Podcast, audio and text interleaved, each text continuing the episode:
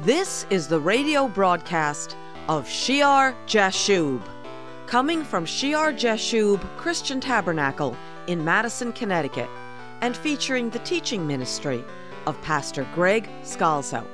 Hi, I'm Patty Scalzo, and today we will be continuing the Heavenly Authority series. My husband is currently in the book of 1 Samuel, chapter 18, and when we left off the sermon last time, Pastor had read how the Israelite women came out to greet the returning King Saul and his men, singing, Saul has slain his thousands, and David his ten thousands. In verse 8, it says that Saul is very angry, and the saying displeased him. And he said, They have ascribed to David ten thousands, and to me they have ascribed only thousands. Now what more can he have but the kingdom? Let's rejoin Pastor Greg.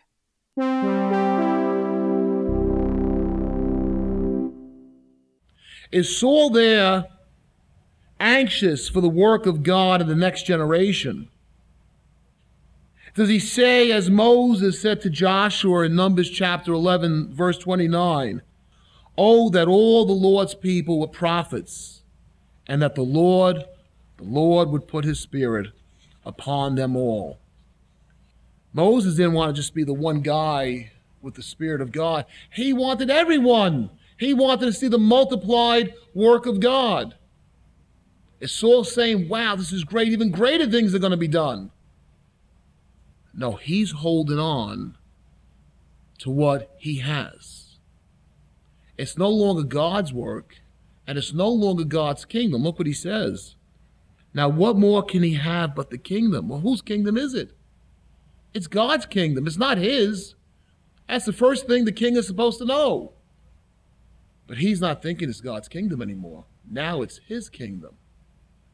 And he's holding on. Saul is not thinking about the future of his people. Saul is thinking about himself, and so Saul is very angry. Believers, jealousy and envy is a terrible thing. Now, I'm not talking about jealousy like being jealous or zealous for the Lord, which is said over and over in the Old Testament, or the jealousy a husband has for a wife, or the Bible tells us the Lord uh, is a jealous God. He visits the iniquities of the fathers on the children for the third and fourth generation. I'm not talking about that type of jealousy, where you have a relationship that should not be broken and then that can be broken, and so the other party's jealous.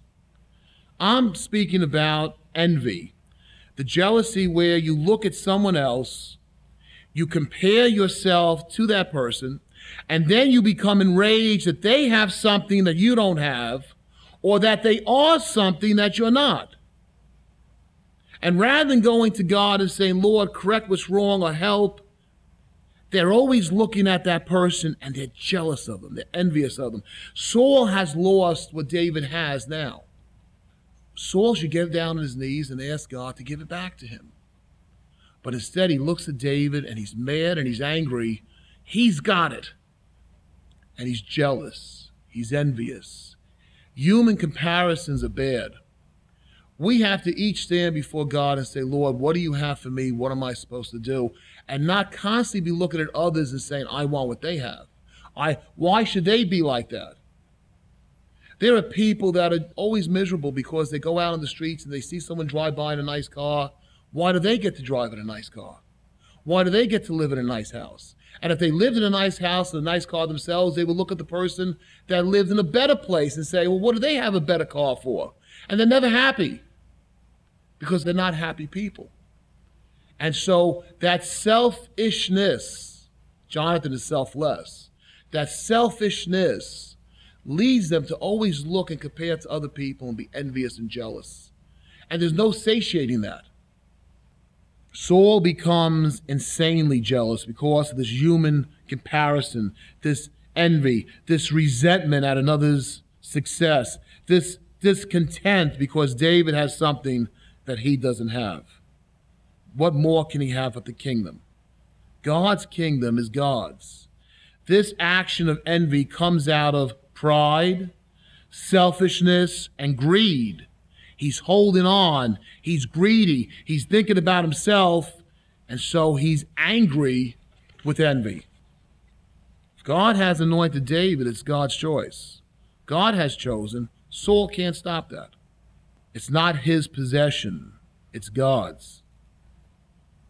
The victory that God has given Saul and he's now giving David, what are they for? What did David say in verse 47? He said to Goliath, for the battle is the Lord's. And he said that all the earth may know in verse 46 that there is a God in Israel. That's the purpose of the victory, to give glory unto God. The battle is the Lord's. The battle is not to have a number count so Saul can say, I have so many and he has so many, so I have to be greater than him. You know, he's annoyed that the women are saying, David has 10,000, I have a 1,000. That's not the purpose of the victory. The purpose of the victory is to bring glory unto God. Who cares for the numbers? It's God's victory, it's God's numbers. It was God's thousand, now it's God's 10,000. It's not to enhance the image of Saul, the appearance of Saul. Saul sees it as his image, his appearance. That's pride, that's selfishness.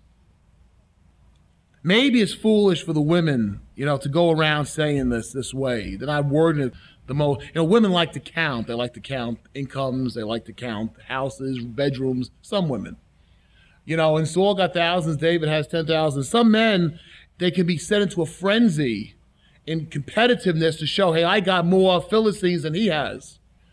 Um, so maybe it wasn't the smartest way for these women to come out and sing it.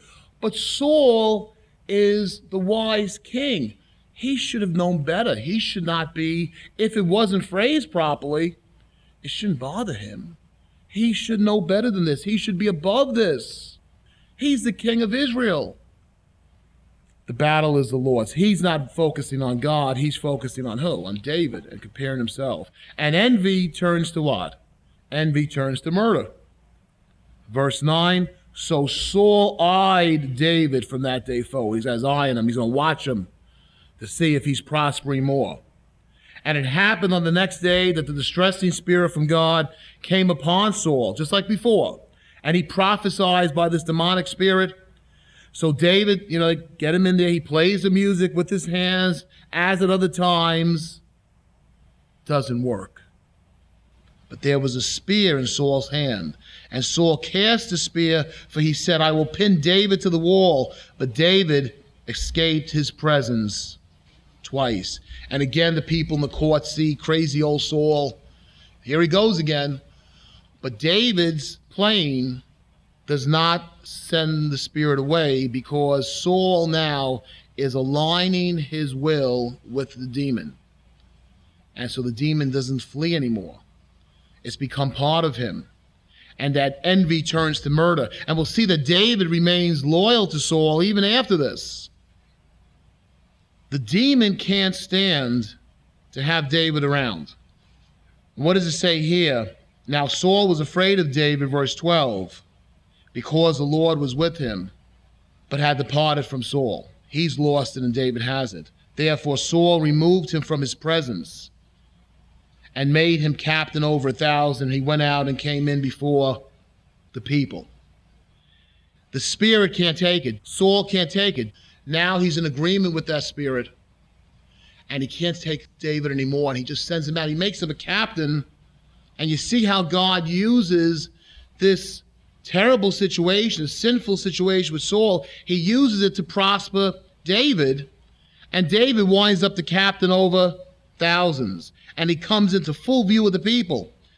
Um, it says in verse 13, therefore Saul removed him from his presence and made him captain. He went out and came in before the people, verse 14, and David behaved wisely, same Hebrew word as before, in all his ways, and the Lord was with him. So all the people see David prospering now. Because he gets them out of the court, he the Lord advertises David through it to the commanders and to the people, and they see that David is a man that acts wisely and that fears God, and it builds his position in the army. And David's reaction, he could have said, Why is the king throwing a spear at me? But David stays calm. He does what's right. He behaves wisely. He responds with diligence to his responsibilities. He's still obedient unto Saul. But I think what keeps David calm is that he truly believes in the Lord, and his relationship with God gives him peace. And that allows him to tolerate what Saul has done and just keep going in a calm fashion. Saul grows more afraid because in verse 16, just the opposite of what he wanted, when he throws David out and makes him the captain, it says, And all Israel and Judah loved David because he went out and came in before them. They all see what he's doing and they all love David. Saul's wrong treatment of David doesn't stop with him just throwing the spear at David. Do you remember the promise? Remember David's going around at the Israelite camp and he can't get over, no one is challenging Goliath. And he says, you know, what's what's promised? What shall be done for the man who kills the Philistine and takes the reproach away from Israel? And he's told, they all know it, that the king will enrich him greatly, will give him his daughter, meaning his firstborn daughter's hand, and give his father's house exemption from taxes. So David was supposed to get Saul's daughter. He was meant to come into the court. He was meant to have the riches due the one that killed Goliath and the position by marrying Saul's daughter. Well, it says in verse 17 of chapter 18 Then Saul said to David, Here is my older daughter, Merab. I will give her to you as a wife, only be valiant for me and fight the Lord's battles. Go out Fight, do what the Lord wants you to do, and I'll give you the daughter. He should have married her to begin with, but he's giving more stipulation here. Do the battles for me.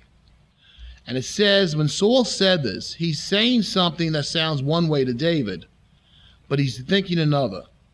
For Saul thought, let my hand not be against him, but let the hand of the Philistines be against him. Now he's afraid to kill David. He saw he couldn't kill him, right? The spear missed two times. He's afraid of God's anointing, so, well, I'll put him in a position where the Philistines will kill him. He's not offering his daughter again because he really wants David to be his son in law. He's offering his daughter to try to set David up to get killed. He's afraid of God, Saul. So why is he playing this game? Can't God see Saul's thoughts? Is there anything hidden from the God of all creation? Doesn't he know the very thoughts and attitudes of our hearts? He can fool David. He can fool the people and make them think that he's making David a great commander when he's looking for David to be killed. But you cannot fool God. You cannot play a game with God.